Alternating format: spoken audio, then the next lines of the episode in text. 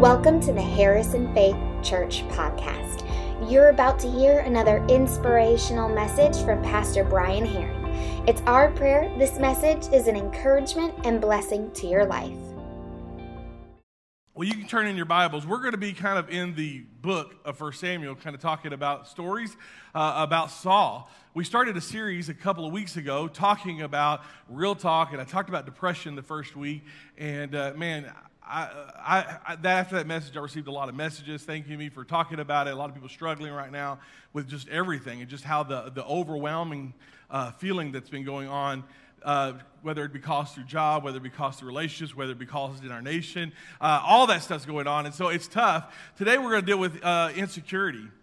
And when you look at the life of Saul, Saul at the very beginning had such insecurities that I believe it dictated how he responded to people throughout his entire life and his time as king, which caused him to treat people the way he did. Uh, the title of the sermon uh, uh today is Winning from the Inside Out. It's hard to win when you feel broken inside. It's hard to win when you're insecure on the inside. Many times there's an intentional war going on from the enemy on the inside, and it's a battle of tug of war uh, telling you you're not good enough, telling yourself you're not great enough, telling yourself all these things. It's, it's amazing. And, you know, I, I've never, I know you're going to have the tough time believing this. I've never been a woman, so I can't speak for women, but I, I, heard a story one time that a lot of times men will look in the mirror and says, "Man, look at that good-looking guy. Man, you are amazing." And women look at the mirror and say, "Oh my goodness," and they see all their flaws. And that's tough. What do you do when you just start out your day feeling so insecure, so broken, and you don't know what to do? What do you do when you feel like your life just starts that way? Nobody knows how to deal with it. It's very real. Uh, it struggles with it. And the voices in your head and in your mind uh, cloud anything else. The voices of fear, the voice, uh, they, they, they, cut out the voices of, uh, uh, of encouragement, uh, and they cause you to be discouraged. Here's the deal we will never accomplish our outward purpose until we win the inward battles. So it starts on the inside.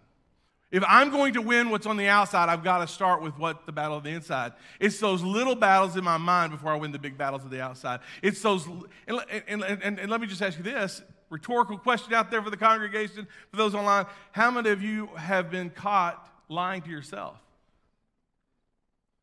Because we don't want to believe things about ourselves. So we it's the inward mindset lies that we tell ourselves that makes it hard to win the outward battles. It's those internal struggles, but they're very real. It's that uh, the outward success is always a result of inward battles that we won. Luke chapter 6, verse 45 says, A good person produces good things from a treasury of a good heart. An evil person produces evil things from a treasury of a evil heart. So what you say flows from your heart. It's those things. The voices we believe determine the future we will experience. The voices that I believe. Am I going to believe the voice that God's telling me? And it's amazing. I can't tell you how many people in this church and I won't even go outside this church, but there's so many in this church that says, I feel like God is wanting me to do this, but I don't feel like I, I can do it. I feel like the Lord is wanting us to start this, but I don't feel like I can do it because I'm not adequate enough. I don't speak well enough. I don't.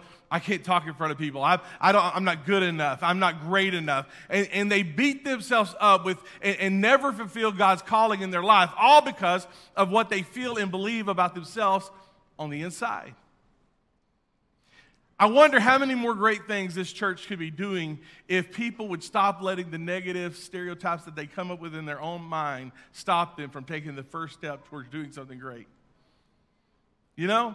What are those little things? And, and we have a little saying we, we, we, we say in our staff, and I didn't come up with it. We were at a, uh, uh, we went to James Rivers for their training for their for their uh, life groups, and we wanted to kind of get a fill up before we launched them here. And so we sat in there, and uh, John Lindell said a great thing when he was teaching.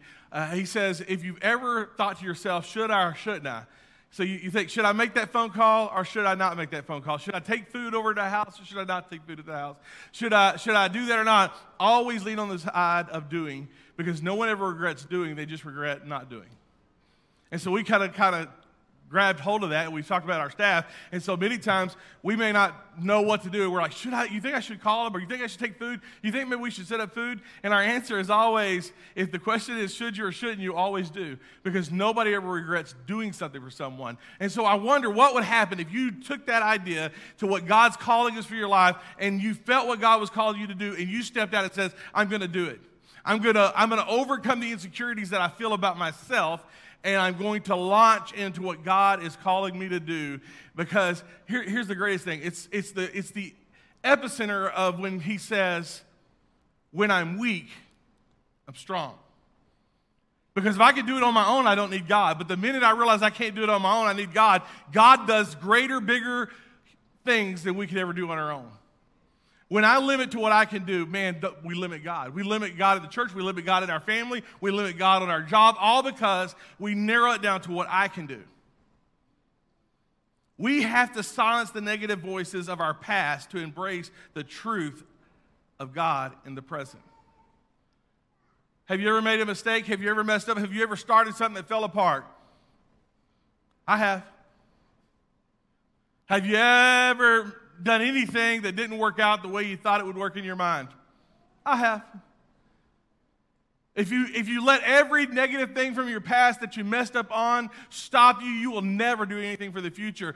But one great thing is, I'm in a great uh, place because when I read through the scripture, Old and New Testament is full of men and women who made mistakes, and God didn't hold their mistakes to them to determine what they could do in the future. Not once did He say, well, I was going to let you be in the lineage of Jesus, but you know, I heard you were a prostitute over in Jericho, so that's not going to happen for you. You know what? I heard, I heard, you know, I thought you'd be a great preacher, writer. I thought, you know, I, I was thinking about letting you write most of the New Testament, but I heard you kind of stone Christian, so you're out. You know what? I think you'd be a great evangelist. In fact, I think you could see 3,000 saved in one day, but, you know, you denied me and you said you didn't even know me, and that was after hanging out with me for three years. I think about how many times, and, and it's just amazing to watch. Don't let your insecurities from your past, don't let your mistakes from your past stop you from doing something great for the kingdom of God. We need to live up to our destiny, not down to our past. So, a little uh, context in 1 Samuel uh, chapter 9 and verse 10, we, we come and we see where the people wanted a king. They, they didn't want judges anymore. They wanted to be like all the other kingdoms. You know, they wanted a king. And so they decided to ask God for a king. And the prophet Samuel anoints Saul to be the very first king over Israel. And Samuel tells the multiple things that are going to happen as a confirmation, and it all happened. So it all fell in. In fact, verse 9 of uh, uh, chapter uh, 9 says this, or it says, All these things were fulfilled that happened that day. So all 12 tribes come together to see who God is anointing as king and who Samuel has come to put his blessing on that God has told him to do and announce who the king is. And when the time is, uh, is, is before him to announce Saul as the king, his big moment, uh, it's crazy because if it was your big moment, you were about to be uh, anointed as the leader of a nation. I'm talking about so hard you couldn't even count, you could hardly count their heads. You were a massive leader. You're going to be the head of this organization. Where would you be? Some of you identify with Saul because he was hiding among the baggage. It was his big moment, and he allowed his insecurities to overcome him that he said, uh, You got it wrong. Not this guy and he's hiding. He's literally, he's literally somewhere in the back, hiding, not doing, uh, not ready to step up and ch- take the challenge, not ready to step up and take what God's calling. He's hiding in the baggage. And I think about that, and I think that seems so unreal when you read it in a story. But I think how many people that I've had conversations with that when it was time for them to take the leadership reins that God has told them to do, instead of stepping up, they stepped out. In fact, it, you'd be surprised how many people have quit church over something because God was telling them to do more and they felt overwhelmed and ran the other way and stopped coming. Stopped attending. All because they were so scared about what was in their stomach. 1 Samuel chapter 10, verse 22 through 24 says this. It says, So they asked the Lord, Where is he? Talking about Saul. And the Lord replied, He's hiding among the baggage. So they found him and brought him out. And this is the crazy thing he stood head and shoulders above everyone else. He was tall. It records that he was handsome. He was a good looking, tall guy. I mean, physically, he had everything you'd want in a leader. Then Samuel said to all the people, This is the man the Lord has chosen to be your king. No one in all of Israel is like him. And all the people shouted, Long live the king. Hiding among the baggage. Seems unreal. Why is he hiding? Why is he hiding? He has all the physical attributes. Uh, he had all the natural things you would want as a leader. He could speak well. He could, he, he, could, I mean, he had everything you want, but he was listening to the voices in his head and still of the voices that God was directing him to. God says, I've called you for such a time as this. And, and all he heard was, I'm not good enough. I'm not strong enough. I'm not worthy enough. I'm not the guy. I, and his insecurities literally stopped him from doing anything. Listen, I am so glad that God's not consulting your past to decide what he wants to do with your future. We, we have this thing, we say no perfect people allowed. The idea is that so many people have come into this church and they just felt like they couldn't do anything. They just felt like they messed up too much. They made too many mistakes. But you know what? The Bible says all have sinned and fallen short of the glory of God. It's, it's in our repentance, as God's grace covers, His mercy covers us, that, that, that we have any right to do anything. And so when God calls you, He equips you, and God gives you what you need. And I believe in such a season like this, when we are coming out of a pandemic, we're coming out of a, we're coming into a world that is uh, anti church, anti religion, anti God, it's a great time for us to start launching and doing things for the kingdom of God, to, to witness, to be a mission field to people that are hurting in this world. And instead, we're withdrawing and we feel more inadequate and insecure than ever before. So, God is wanting to do something, and here's what He does. And so, I'm going to give you four key struggles we, we struggle with because this is what I believe that Saul struggled with. And in 1 uh, Samuel chapter 9, verse 20 and 21, it says, And I am here to tell, uh, tell you all, all, that, that your family, sorry, I, I, let me do that again. And I am here to tell you that you and your family are the focus of all of his, Israel's hope. I'm just going to stop right there and say, that's a lot of pressure. You know? I mean, think about it. I think a lot of people don't realize it, but when you say, when you look over at your spouse and says, You're my happiness, you're my joy, that's a lot of pressure. You're Israel's hope. If you mess up, you are it. Verse 21 Saul's reply was, But I'm only from the tribe of Benjamin, the smallest tribe in Israel. And my family is the least important among all the families of that tribe. Why are you talking like this to me? Why are you asking me to do this? Why are you asking me to do this? I'm the least. I'm not, I'm not from a big family. I'm not, I haven't been here all my life. I didn't grow up in the area. I didn't do all this stuff. Why are you looking at me? He says, Why? Here's the deal. The very first struggle we face is we feel inferior. It's that idea that we feel less than. It's that idea that I'll never measure up. I'll never be good enough. I'll never be great enough. I, I, I feel so inferior. I just can't do it. I remember when Sandra and I talked about her taking on the, on the women's ministry. She said, uh, You're talking to the wrong person. I'm the helper. I help anybody. I'll listen. Let me show up early, set up tables. Let me do, you know, all that stuff. I do not need to be up front. Uh, I, will tell you, Sandra, uh, and I'm not just saying this because she's my wife. She's a great leader who doesn't ever desire to be a leader.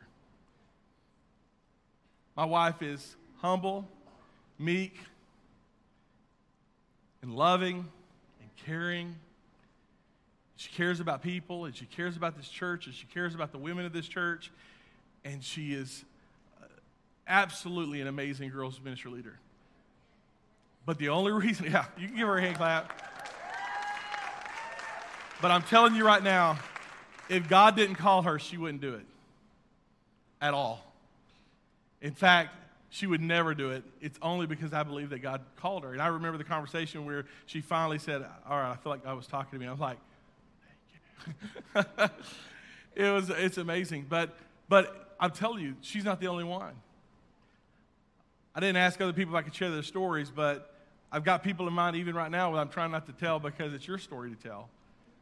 But there, I can't tell you how many ministries are started in this church by people who don't feel like they should be leading a ministry because they feel so unworthy, so insecure, feel so much less than.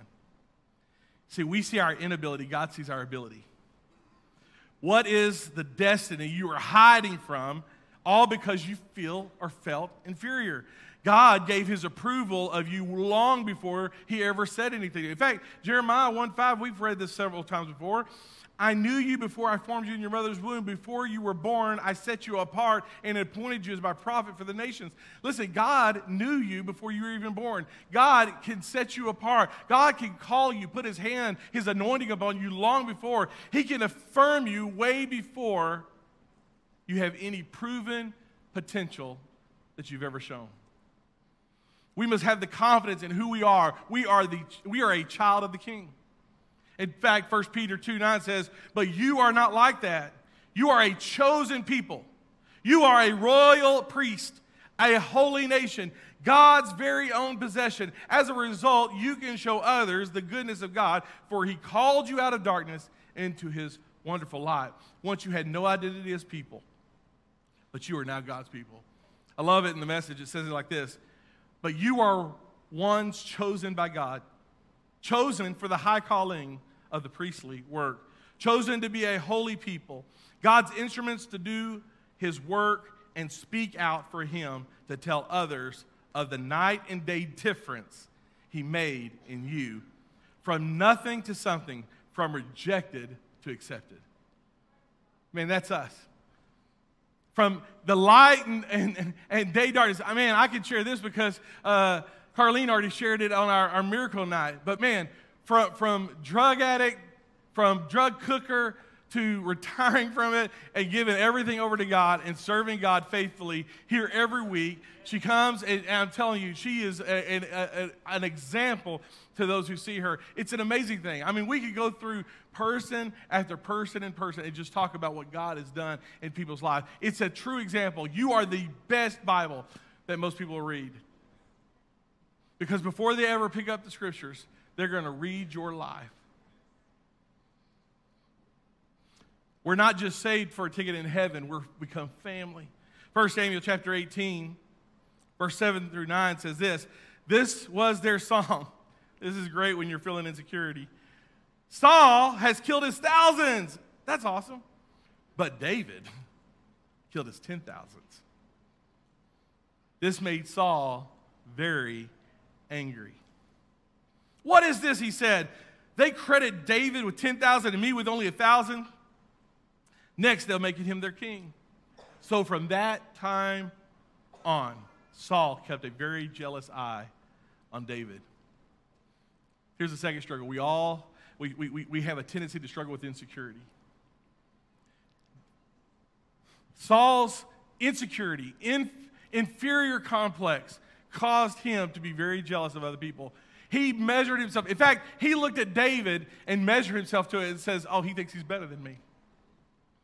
In fact, Saul would be tormented by spirits. I think when we uh, struggle with certain things we don't allow God to speak in our life, we open ourselves up to things. That's a whole other sermon in itself.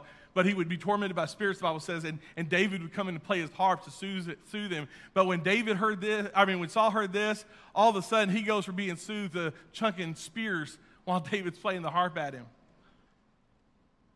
Insecurity will cause you to lash out at other people. It'll cause you to go after. When, when Saul compared himself to David, he felt insecure. He said, I can't measure up. I, I can't even believe that. The lie that he believed is compared to everyone else, you don't measure up. You're not strong enough. You're not smart enough, talented enough, wealthy enough. You're just not enough. Steven Furtick, in one of his messages, said this One of the main reasons we struggle with insecurity is we, can, we are comparing our behind the scenes with everyone else's highlight reels. We're comparing our behind the scenes with everyone else's highlight reels. We're comparing with what we do and how we do things behind the scenes to everybody else's best moments. their Instagram best, their Facebook best, their, their Twitter best, and we're looking at it and says, man, I'm not like them. They, they do everything. They get to have all the fun. Man, they're always doing something great. I'll never be that.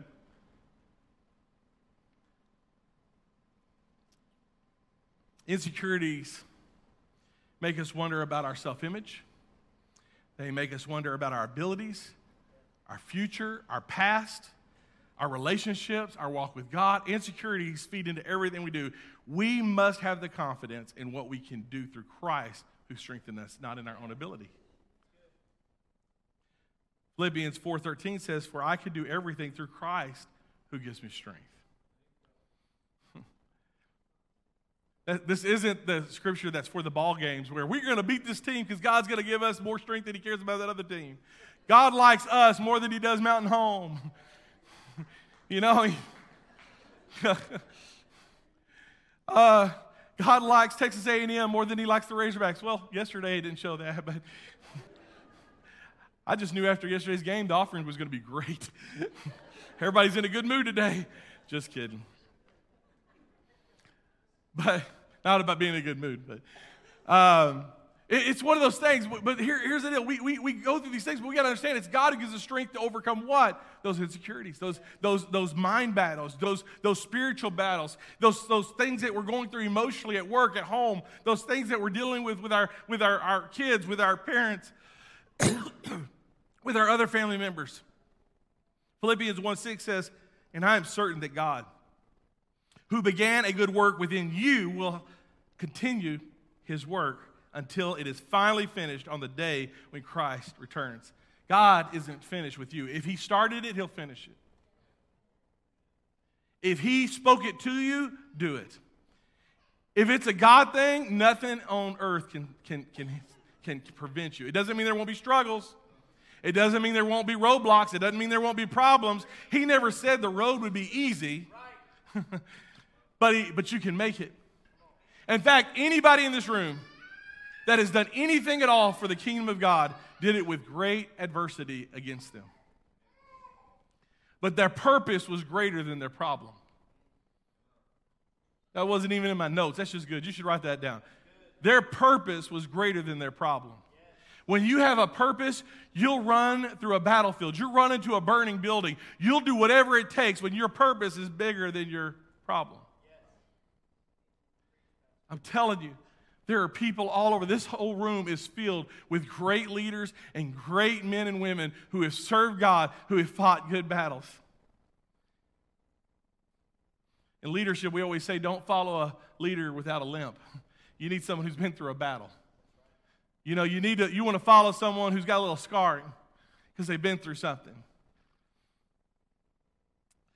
Hebrews chapter 13, verse 6. So we can say with confidence, The Lord is my helper, so I have no fear. What can mere people do to me? If you knew there was zero chance of failure, what would you do? What would you do? What, what would you do if you knew there was zero chance that you could fail at it? Listen, we are told so many times that we're inadequate. That's the third one. You can write that down. We are told so many times we're inadequate. You're not good enough. You can't do it. You'll never live up. You lack the ability to do it, so why even try? All of these things plague our mind. Uh, the angel appears to Gideon. You remember Gideon was supposed to go fight, and, and, and he keeps, the Lord keeps reducing the army. And, and he says, The Lord is with you, mighty warrior. And he's like, Yeah, but you made the army leave. So where's the army? but the Lord is with you, mighty, uh, uh, with you, mighty warrior. Uh, yeah, but there's not many. There's only 300 of us left because you told me to send everybody else home.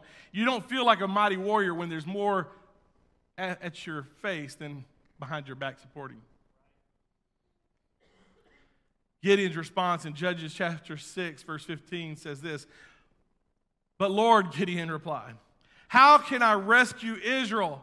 my clan or my people, my family, is the weakest in the whole tribes of Manasseh, and I am the least in my family. Sound familiar? God has equipped and empowered you for his purpose. Hebrews chapter 13, verse 20 and 21 says, Now may God, the God of peace, who brought up from the dead our Lord Jesus, the great shepherd of the sheep, and ratified an eternal covenant with his blood. May he equip you with all you need for doing his will. May he produce in you, through the power of Jesus Christ, every good thing that is pleasing to him. All glory be to him forever. Amen. Here's the fourth thing we struggle with we struggle with intimidation. We're going to look at 1 Samuel chapter 15. So, as we look at there, I want you to see how intimidation affected and impacted King Saul from the very beginning. Verse 1, it says, One day, Samuel said to Saul, It was the Lord who told me to anoint you as king of his people, Israel. Now listen to his message, or listen to this message from the Lord.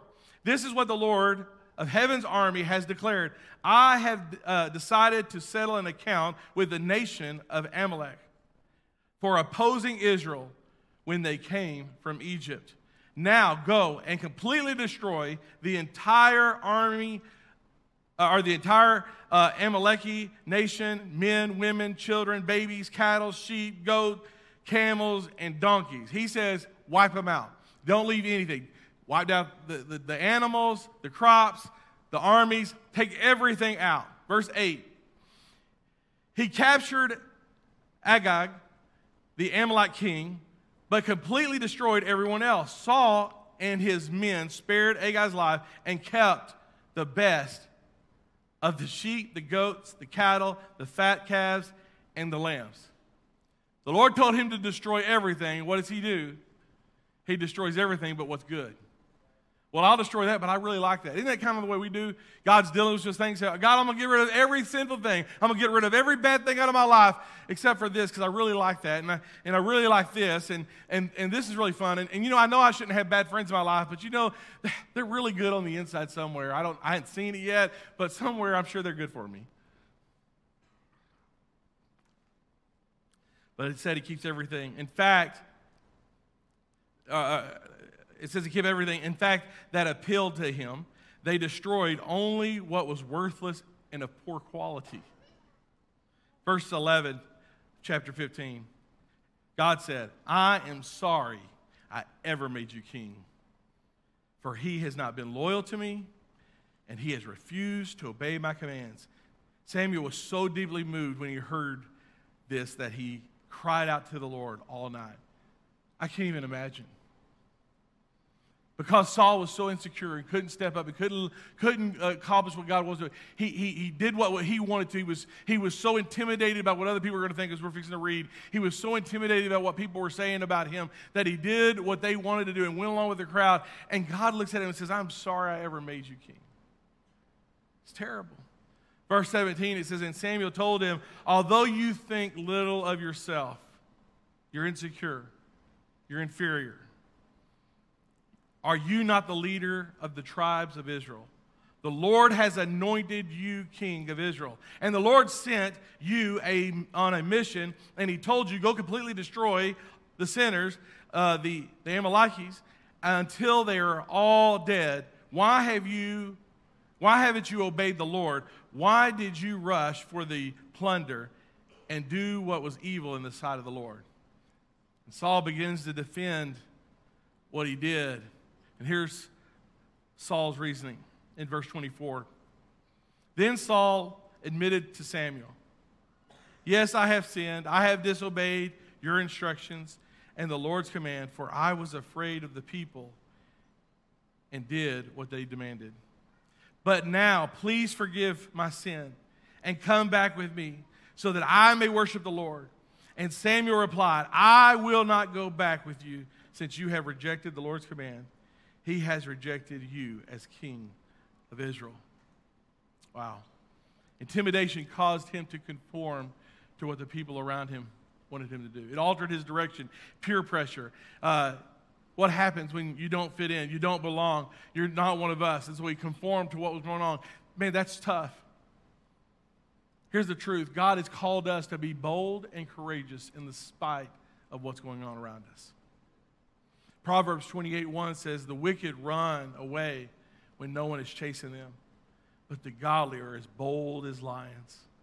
2 Timothy 1 7 says, For God has not given us a spirit of fear and timidity, but of power, love, and self discipline.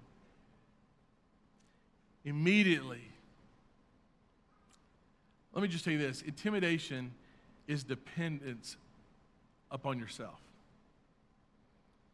And God wants us to turn that around and be dependent upon Him.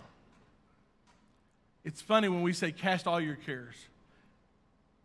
Lay everything down upon God. It's funny when it, we, we hear this thing like, like, just trust God and let Him lead you. Because in our mind, in the perfect setting, we're like, sure. Because in our mind, we always think that God is moving our direction. because we were raised in church. And we were raised in church, and what we do, what we say, what we believe, the direction we go must be the direction God wants. But what happens when God alters course and you fight Him on it? I believe right now, I believe in this place, there are a lot of people who are struggling just like Saul. But I also believe this that God has called you for such a time as this. And I'm asking you today don't fight God on what He's calling you for. The greatest ministries of this church have yet to be started. The greatest outreach tools that have come out of this church have yet to be launched. The great, in fact, what great opportunities are all around the corner that, that, that haven't even been thought of. Nobody thought of camping for Jesus until this past year, and then God birthed it in, in the Ballard's heart, and now it's a, a thing that's grown, and God's doing great things through the kingdom and reaching people, and, and, and, and people are, are, are bringing other friends and stuff through, through pathways that would have never been thought of just by a bunch of people in an office one day. What ministry, uh, ministries, what missions outreach, what things are, are in this room that God has put in your heart, but we are too scared to step out and do? God wants us to step out of the norm and do something bold and dramatic. Listen, I believe, and whether you believe it or not, I believe it, that God is coming back soon. And what we do at the time that is left, we'll answer for. I believing that God wants us to reach as many people as we can. I believe our job as the church is to load heaven and unload hell to the best of our ability. Confidence with God is the cure for intimidation. Compared to God, you don't have to be intimidated. When God's on your side, you don't have to be intimidated. In direct contrast, look at David. Saul hiding among the baggage from the very beginning. David goes and visits his brother, just a teenage boy, on the battlefield, and in direct contradiction to Saul's life, the opposite of, he sees a giant come down and challenge, and everybody around him is scared. And David has a different mentality than everybody else around him. He says, I fought the lion, and God was with me, and I fought the bear, and God was with me. So if God was with me on those things when I was fighting the battles on my own, with just me and Him, He'll be with me now. So he wasn't looking at the giant through his size, he was looking at the giant through God. And he even said, Who are you, you uncircumcised Philistine, come against our God? And we know how the story ends. Most people who were never raised in church know the story about David and Goliath. They used it as sports analogy. It's a David and Goliath scenario. The great, powerful team versus the underdog. David, on the natural, looked like an underdog.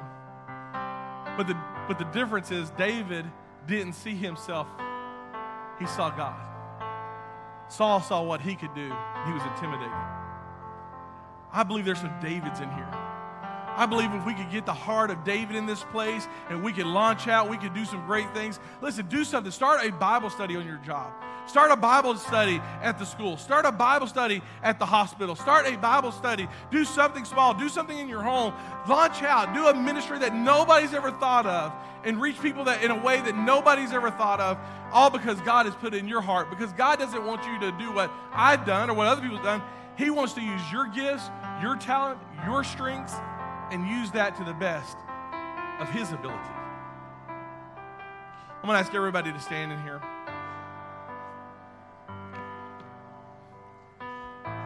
Listen, we're about to leave and all that. I get that. Listen. But through these next few weeks and through last week, I believe in here there's people that are really struggling. A few weeks ago, we talked about depression. I've got multiple messages talking about people saying they were struggling with that. Thank you so much for talking about it. But, but listen, I know what it's like to struggle with feeling down, anxiety, fear. I get it. I understand that. Last week, Brother Dave came in here and he talked, man, about coming, overcoming great adversity when everything was against him. Today we're talking about insecurity and how you deal with these things and how you overcome. And, and, and though these battles rage on in your mind and in your heart, how do you overcome them and win the battle from within? Listen, if God has been speaking to you over the last few weeks, I'm going to challenge you. Begin today by starting to give it to God. Give it to God. You can do that at your seat as the worship team comes in a minute. You can come to the front. We have altars at the front. You can kneel at the front. You can stand. Whatever you feel like, whatever posture you feel like God's leading you to. Some of us need to step out. Some of it, I just believe we've been so afraid of people looking at us that God's saying, I want you to step out and just walk to the front, just raise your hands, and just give it to God. If you'll give it to me, God, I'll take over from here. But whatever God's calling you to, I'm going to pray over you. And as soon as I pray, the worship team's going to come, the altar's going to be open. And if you want to come and pray, if you want to step out, if you want to pray at your seat, that's fine. But if you're feeling God's leading you, come to the front. I'm telling you, God wants to touch you, heal you, be right where you are. I am less concerned about the number of people who walk down than I am about the condition of your heart when you leave. I don't need to pad numbers for a, a, a, whatever. What I do care about is the people in this room that want to make a difference and change for God and that they've been fighting the battle within and the enemy's been attacking them. I'm telling you, I care about you, and God does too. Lord, I pray right now, Lord, you see every Lord, intimidation. You see every fear. You see every struggle in this place. God, Lord, I am asking you right now, Lord, to do what only you can do. Lord, I am asking you to uh, touch hearts today, touch minds, touch spirits. God, I'm asking you for those that are struggling with depression, God, that they would realize that you can, Lord, lead them and bring relief, that they're not alone, that there are many people struggling right now. And God, Lord, we have professionals that can help, but Lord, spiritually, I want you to begin right now to heal their heart and their mind and their spirit. God, Lord, I pray right now for those that are struggling, Lord, with the battle within, those mind battles. They don't know where to go. They don't know how to move forward. They don't know how to step forward. Lord, I'm praying, we're putting in your hands today. Lord, I believe that out of this room, God, you're going to do great things. Lord, you're our strength, you're our comfort, you're our hope. And today we put everything in your hands. In Jesus' name.